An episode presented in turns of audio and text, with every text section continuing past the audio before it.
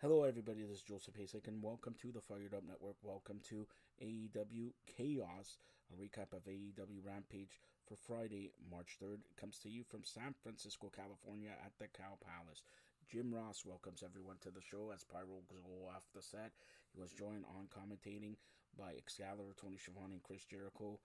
Half the first match was in the ring, but then we got the entrance for the Bullet Club, was cut off via Dark Order, Top Flight, Aussie Open, John Silver, Alex Reynolds, Dark Order, Claudio Castagnoli, Wheeler Yuta in a four way tag match.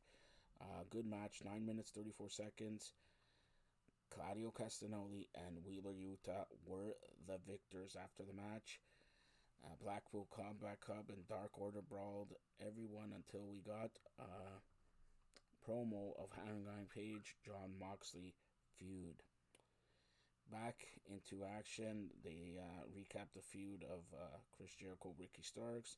Jungle Boy Jack Perry got a dark promo saying it will be the final burial. He will bury Christian Cage on Sunday.